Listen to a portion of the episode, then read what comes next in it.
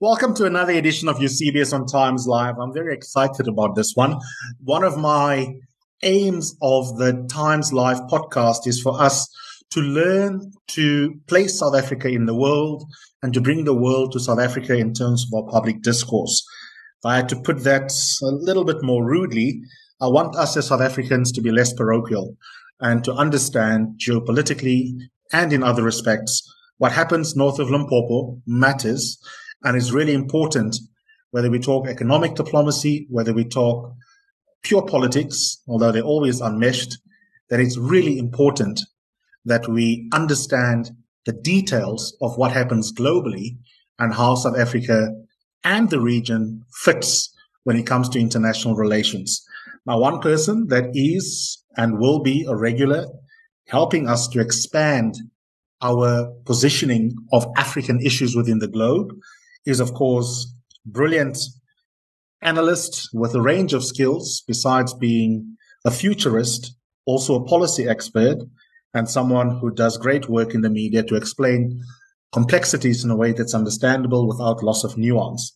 And of course, I'm talking about Kofi Kouakou, who is an Africa analyst as well as a senior researcher at the Center for Africa China Studies which is located at the University of Johannesburg, which I must say has done a great job to attract thinkers like himself. And the research output and excellence of the of UJ has really gone from strength to strength over the last 10, 15 years.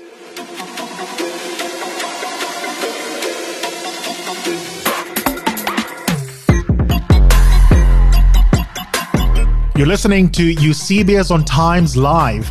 That's this latest podcast on Times Live. And it's me, Eusebius McKaiser, exploring the major issues of the week. That means you're going to hear a lot of law, politics, and ethics, how they intersect, and how important these stories are in the life of all South Africans. When people saw their children must know these are sellouts. They put saliva on the paper. Mr. Julius Malema whispered and said, Sing it, sing it. And then they shared that zone. No, I'm not going to apologize. Can I have my iPad, please?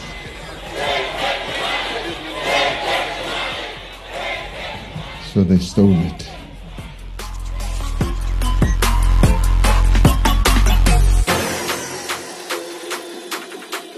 Kofi, welcome back. It's lovely being in conversation with you as always. Thank you so much, Eusebius, for having me again and hello to your listeners. Last time we talked about continental Europe and some of the continuations when it comes to Africa being a playground for mighty powers in the global north that have fights with each other, and Africa is often a proxy where some of those fights are playing out. Where they be, for example, most of the EU nation states having a fight with Russia and what the implications are for where Africa might fit in as a useful host through which some of those battles can play out. In today's episode, we are going to focus on, I thought about it on the one hand, a fairly old traditional topic that any undergraduate IR student would have been introduced to very quickly at university. And yet, on the other hand, it also struck me that there's very little recent popular discussion about our topic, and that is the USA and its interest on the continent. Where do we begin with this one? Well, one of the things that I look at when I do these analysis to be able to observe properly is there are three elements of time and space. And these sequences sometimes don't mesh very well. So the first one is looking at hindsight, or what many of us will call his story or her story. Now, history is very important. And then the second one is insights or today. Yeah. And then the next one is what we would call tomorrow or foresight. All right. So if we look at, we take this, this sort of spectrum, right, to articulate what, to answer your question, is that I look at history a little bit.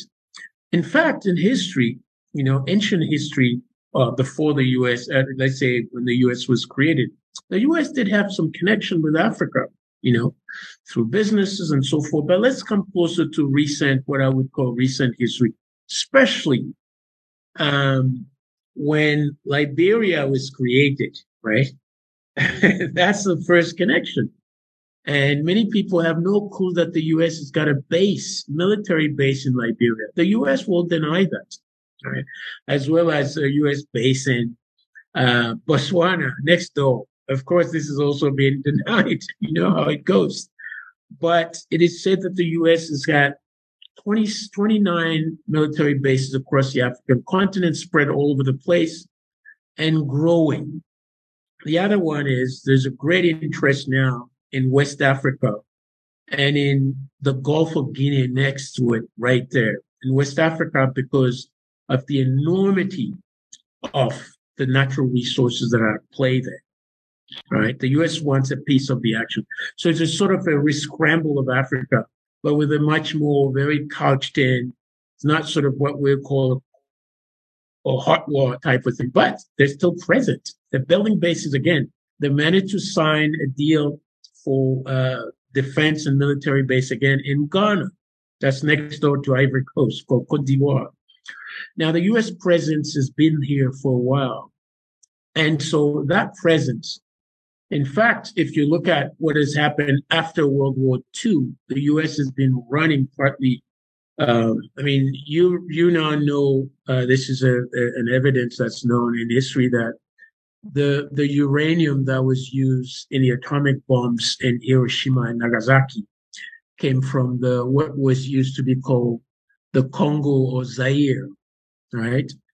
And those links are already there. So Africa has always been, to a large degree, for the United States, a place for extractions of mineral and natural resources for its energy. Very important. So that presence cannot be denied. And with time, and as I was saying to somebody, that in fact, the US business model is both military and business or military business. very smart in, in that. And both of them work together.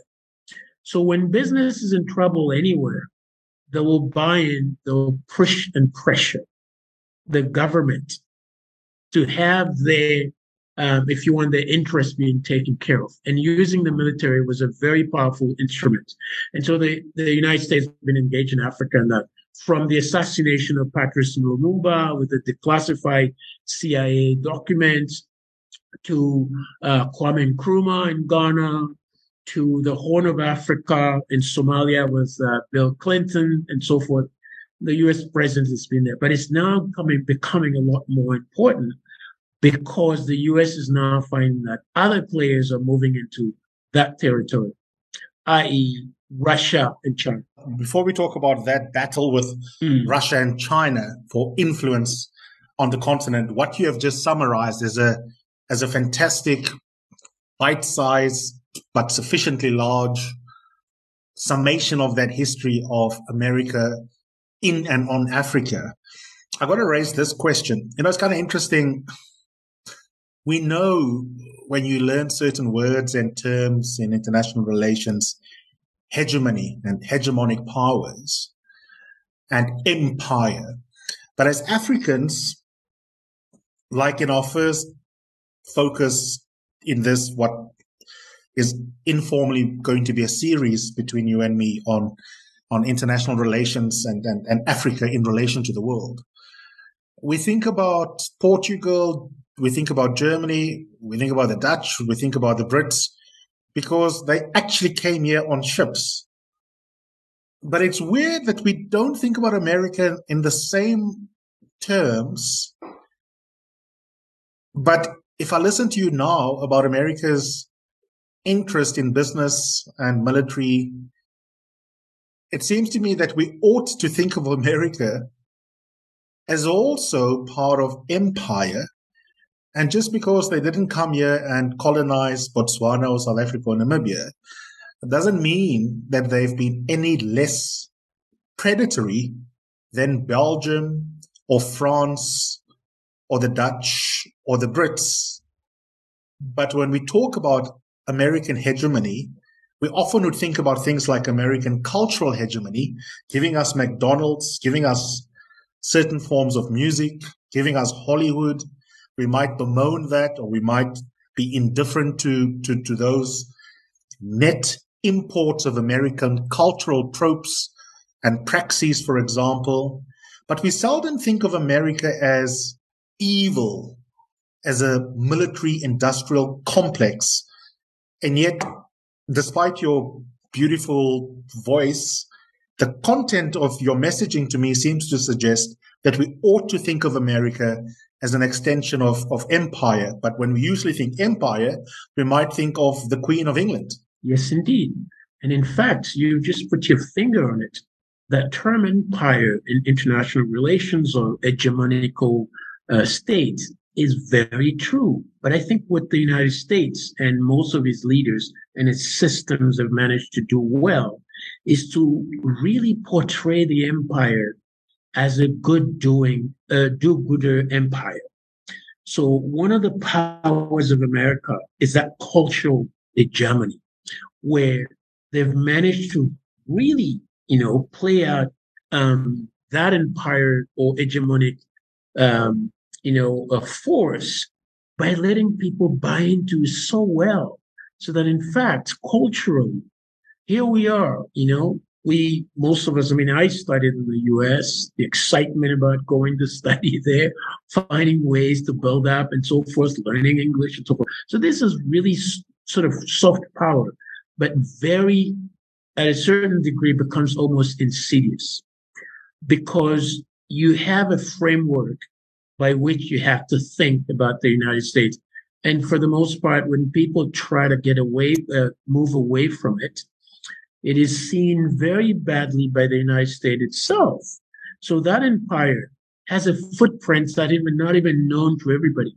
Now, there is the physical empire, you know, and if you look at that physical side of it, there's a cultural, there are multi dimensions, in fact, right? So if we take it a physical, if somebody were to tell you that the United States is a, you know, uh, 324, 40 million, 80 million people roughly. And then the size of it is what we see on that map, you know, that world map. It's very deceiving. The footprint of the empire is not only, it goes beyond that physical side. In fact, there's the, the US has got more territories outside what we see than what we see in addition to pushing the military empire with uh, the official number is saying 800 bases, but we know it's more than 800 bases to a thousand bases. You know, many people have no clue that Germany today, as well as Japan, is the same as South Korea, are occupied territories. It's a hard thing to say, but that that's an extension of the empire. Yeah. I want to cut to the core of why we chose this topic today. You've written a piece, mm. I don't know what the final title was, but the version that I read at the point at which you had been writing several drafts of it was the US war on Africa. You've just spoken now about how deceptive American use of soft power can be. And it can, if you swallow some of the American narrative, on the continent, you might even see it as a, one of the greatest charity organizations that help us out in our fight against HIV AIDS, for example, and that kind of thing. But of course, beneath that, there's a not just political, but an explicit economic diplomatic mission. But you go so far as to say that there is a war on Africa and that the US is one of the aggressors in that war on Africa. That is a fascinating claim.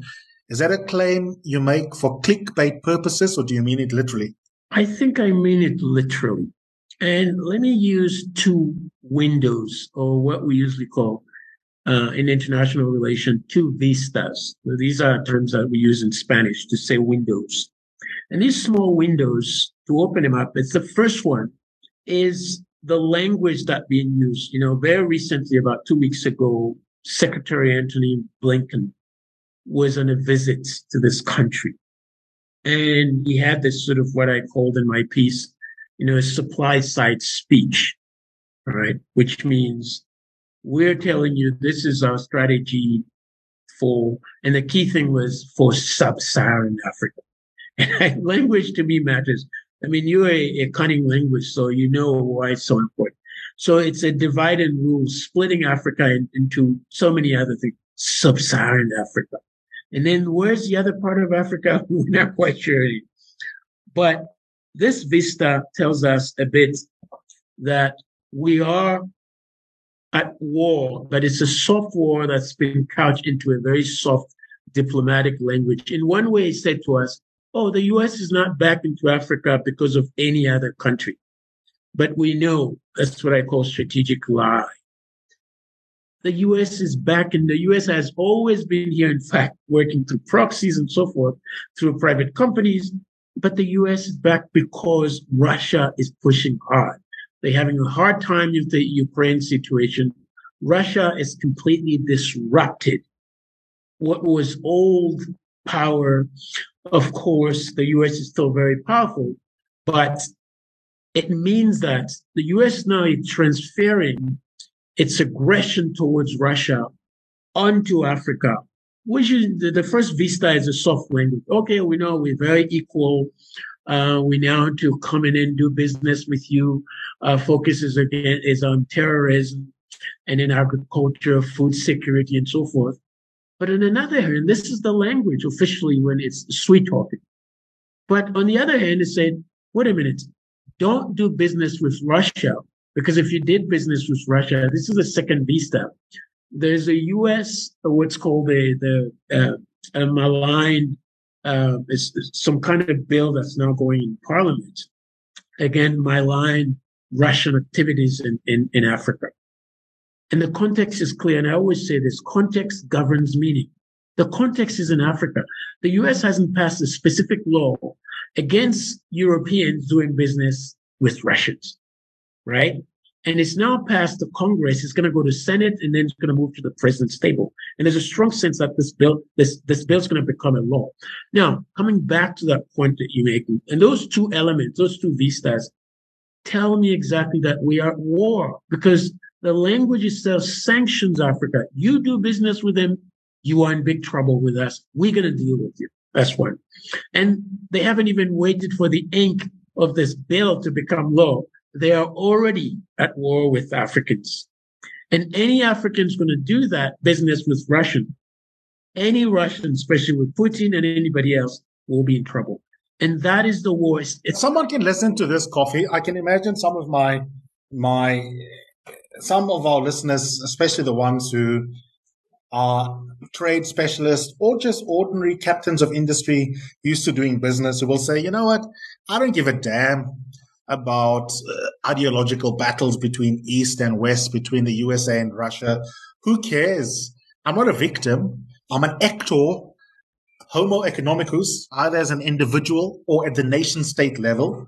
And I, in fact, far from being a playground for these big guys to be fighting a battle in which there's a war and I am being held captive as South Africa or as Senegal. In fact, I'm in the lucky position that because they are so egotistical, both Russia and the USA, and we can chuck in China as well, that if they think it's really cool to crowd each other out on African soil, then we actually have incredible negotiating power because we can negotiate on our own terms. You can reject American conditional aid that doesn't want you to do business with Russia. Or you can say, sorry, Russia, any mid 20th century affinities we had are far less important than our short to medium term economic interest. And America is offering me $5 more than you are. Are you going to make a counter offer? So isn't that an alternative reading that this is an opportunity for Africa precisely to demonstrate that it is not just a passive region on which proxy battles can be played out, but it can actually capitalize on these ideological wars. Ideally, it's a great position and ideology to adopt that talks about agency. your ability to decide your own fate and your sovereignty, economic sovereignty, and so forth. That's the ideal. But in truth, in what I call neo-realism, is that people who adopt this position tend to forget that there's an, the missing element. And that missing element is that agency of power. Africans don't have the power to deal with these powerful global nations. And so you must find a way to negotiate that neo-realism in balance to be with others by association. So when Africans associate with, for example, Russia, it's really not because they love Russia to bed. And say, how do we find a much more realistic approach to deal with these powers, especially the United States and Europe, who've been choking us to death for centuries. And for centuries, Africans haven't been able, the Africans are giving a good talk, but they don't have the power to exercise that ideal element that you just mentioned to say, look, I have agency. I'm going to tell you what to do. right. And, and we out of interest as a sidebar, Kofi, yes. explain to us why that is the case. you know, sometimes we're scared to ask very basic questions, but every time, yes, I think you and I have spoken about it maybe, but, but because I'm having deja vu, but, but let me ask it again, even if I have before. Every time I see that CNN feel good clip about pushing back against modern forms of slavery, with that American academic that goes to the DRC and sees these children that are busy helping to make sure that cobalt is, you know, sort of taken from the DRC and goes to the rest of the world and then kind of says to the viewers of CNN, wherever you are in the universe, if you have a device where cobalt is an important input product, please make sure that you are now conscientized about child slavery, exploitation of adults, even that go into the making of something that you take for granted when you go to the supermarket and buy it and you use it. And then I think to myself, but why the hell, if you are one of these African governments, you've got another piece that we'll talk about on a different occasion. If you are rich in oil, for example, in minerals, in things that are scarce elsewhere, how can it be the case that that does not give you real, real power in negotiations? I mean, that's the point. Real power is not just what you have or what you own or what you supposedly perceive to own. It's the ability to exercise it that makes the difference. And this is why the United States is powerful. The United States doesn't go around talking only. It exercises that brute force. So that's the first one, brute force. You may have all those resources, you may have the energies, but if somebody next to you has got the power of the military or anything else to force you, they will own that wealth. And this is what's been happening to Africa. If we took the simple example of South Africa, you know, gold, one of the most extraordinary minerals that we have. Yes. And not only gold, but you also have platinum. You have rare earth minerals in South Africa. And this is just South Africa. The rest of the continent is just full of these things. And these are very powerful assets to own. But owning them is not just enough, but protecting them, being able to set the price is something Africans do not have. So we don't have that power. We need to start to understand what power really means and how to exercise it. And until we get to that point, it doesn't matter what the Southern African Development Community leaders did last week to say to the US against that malign Russian activity in Africa bill. The, the US doesn't even hear that. But wait a minute. When Russia is in Mali, guess what? The US is just all frazzled up trying to figure out, my goodness, what do we do? So exercising it is important. And Russians are not exercising. It's brute force. It's terrible, but they're showing up. It's a sad thing in neorealism. The idea that if you don't understand power and use it well for your advantage, somebody else will use it against you. Okay, third last question. If these are the intentions of the US in terms of what it wants here, and the Secretary of State is very lucky to have, at least in your interpretation of the media's re- reporting, to have a fairly generous and pliant media that just reports quotes such as we're not interested in another country. We here on our own terms. We're not interested in Trump. We're interested in the future, as if there's no continuities between governments and states. Are other superpowers better? Is the fact that the research institute you're working at with the name China in it mean that you are more amenable to less bad adjectives attached to Chinese and Russian interests in the region? Not at all. This is exactly the point because we have to be critical. And then I use the term neorealism. We have to be neorealists. To, you know, the word really neorealist is really question most of the things we hold for truth, right? And one of them is that if we are saying that the US is not at war with us, it doesn't mean China is not at war with us. We need to interrogate that. The Russians, you know, they're probably nice now, but there's always evolution and we know what it means to have power. And those who understand the nature of power, power evolves. You know, at first you say, no, CBS, you're going to be the director general of this. No, I understand. I'm going to be kind. And then guess what? over time, as it evolves, the abuse becomes the model for governing, for doing anything you want to do.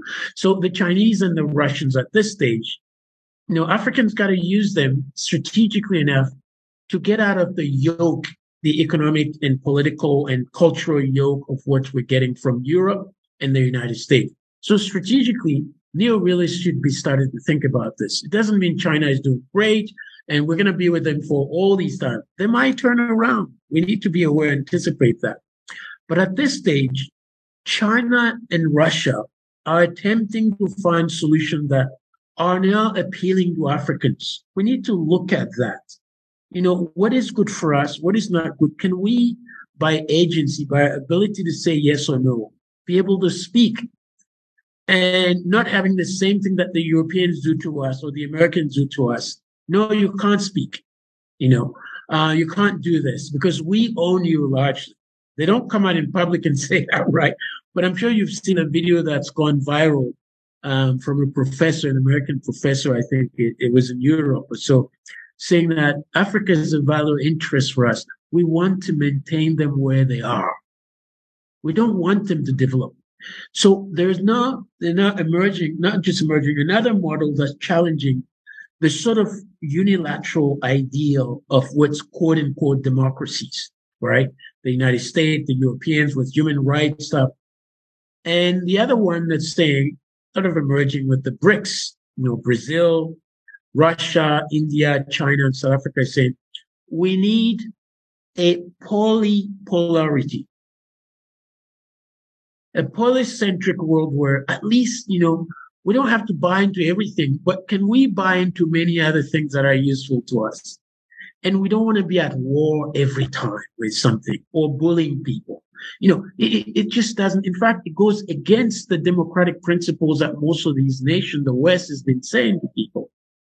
And so can we open up that room to have agency to choose when we want to choose, even when we are wrong, right? Uh, the Ukraine issue has been one at the United Nations. South Africa, Africans must take a side. But when there's trouble at home, the Europeans hardly take sides seriously to build Africa where it's supposed to be built, to help Africa. We've seen this in the COVID 19 crisis, pandemic crisis. Europeans were hogging the vaccines, talking about intellectual property rights. We can't do this and that. Now, they have a point. because if Africans got their act together, they should be making vaccine, they should use traditional medicine and so forth. That's where the agency comes into. So there you could use that agency, but you also understand the power to use it. If your power is weaker than that of the United States, I don't care how fast, how big your agency is. If they're coming and they want to, if the United States today wants to take over South Africa, what are you going to do, Eusebius? Mm. Okay, I'm going to combine my last two questions into one because I think they're interrelated. You've presented a very clear case, and it's a clear case of being cautious in how we read American diplomacy and America's interest geopolitically in the region. And even though that many, even though many of us are aware of illegal forays, military wise, of America in Latin America, Central America, in Asia, the Far East, we have a very quaint view of America in Africa, at most we might get annoyed and say there's too much American money when it comes to supporting, for example, evangelical churches that are conservative and doesn't help with spreading important messaging in public health, for instance, or for queer rights and that kind of things. But we, we don't really do massive state centric analysis of American hegemonic military and economic interests writ large on the continent. And I think you've made a good case for that. But I guess my, my final twin questions are is it a zero sum game? Or are there also, even if it's from a selfish premise, an interest that America has to not be a total asshole in how it operates on the continent, even if there's an instrumental reason behind some of the things that it might be willing to do. I'm thinking, for example, Kofi of the Africa Growth and Opportunity Act. And related to that, then, what is the appropriate strategic posture for the African Union to have and for us as South Africa to have towards the USA? Viewing it with suspicion might be, on your analysis, founded in truth, but it may still be tactically not the right posture to adopt when you are sitting across a long table in Pretoria? Powerful questions. And the first answer to you, Eusebius, is it's always been a zero sum game with America. I mean, the evidence is all over to be seen. With America's engagement in all these places in Africa, which country, even in addition to this uh, AGOA thing, you know, growth and opportunity, is for an elite. For a small group, it doesn't get you anywhere. I mean, you can anybody can even ask you, where do you start with this AGOA thing? You have no clue whatsoever, right? So the system, the capitalist system, has something inherently flawed in it. It serves only a very small group of people, the elite. I'm no, I'm, I mean, I'm, I, I love the sense of capitalism. I mean, as you know, I work for one of those big banks. I can't say the name here in Washington, but I'm also imbued with that, the sense of entrepreneurial, being making things happen, you know, making profit and so forth. But, you know, when it's abused, it doesn't help everybody else as a, in, in large part. And we've seen this across the continent. How in the world would the United States and Europeans sit down and look at what they call equal partnership and so forth with African countries and accept the fact that unemployment across the continent is at least at 50 to 60%.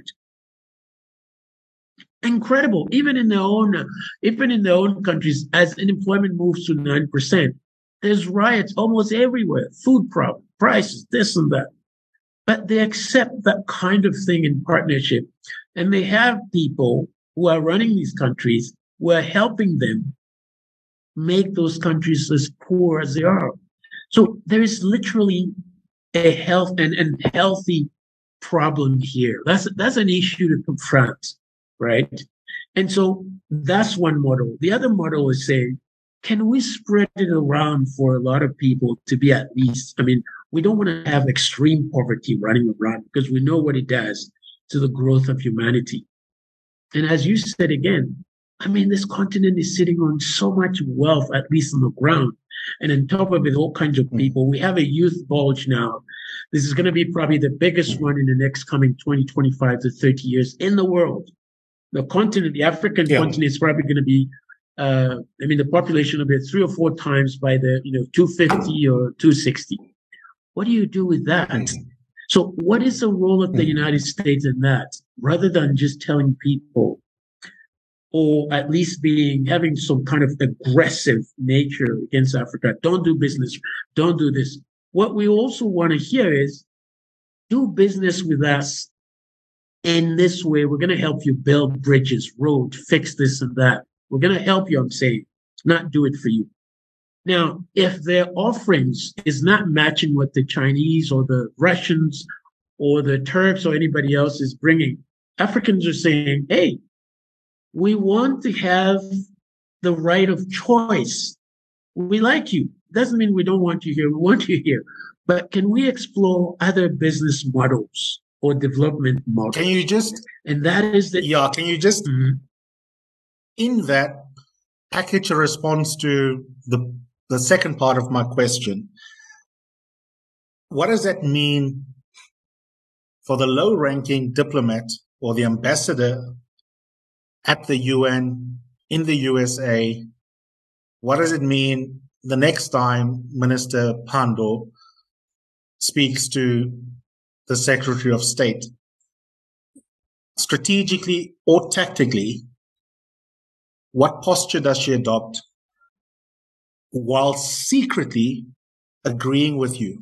So this has been a challenge to most of our diplomats. In fact, the past two weeks I've been doing a very interesting interview with the former dean of diplomats in Africa, and he's just hitting with enormous. So we're hoping to write a book about it. And there's a lot of challenges in what's called public diplomacy and then private diplomacy. And the truth, you know, straddle a little bit along both lines. You know, one of the things that for the first time many people have been talking about that we've seen that, you know, we may not like the NC government or whatever it is, but Pandor hit it right on the money when Secretary of State Blinken was here to just start to speak, to express something many people are thinking, you know, what you're saying in private. She brought it softly in public, right? One of the things that are missing to answer your question directly to find stuff is that we need more communication. And most African diplomats and head of states don't have the lines to the powers that be in the world. Being in Washington or being in Russia in Moscow or in Beijing, most of them don't have those direct lines to these powers. So if those lines are open more and more, and they should make a case for that, very soon that conversation will change. So we need a different conversation about Africa into that global sphere of power. But Africans also need to build their own powers. And I mean, two weeks ago, guess who was having that straight line with uh, President Putin?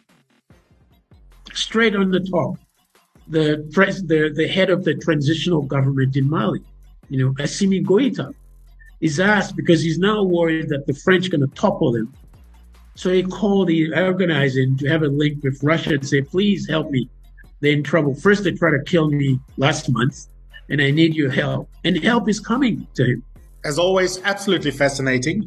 I've really enjoyed that um, Kofi, and I look forward to further discussions like this between you and me so that we can expand the interest of African citizens and not end up being anthropological subject of the global north, but actively asserting ourselves as citizens within the international arenas. Thanks so much for coming on. You're welcome, Eusebius. Pleasure.